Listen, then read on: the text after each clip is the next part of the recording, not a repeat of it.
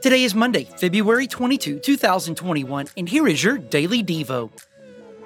In order that we'd put off old, sinful behaviors and put on new behaviors, thoughts, and desires to reflect Jesus, we must understand God's standards as revealed in Scripture.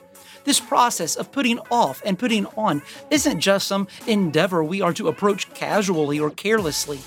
God calls us to place a bullseye on the sinful parts of ourselves, then to aggressively put those to death. In turn, we are to identify clear goals, namely Jesus, and specific behaviors that characterize him, and strive toward those with all we are. Think about this.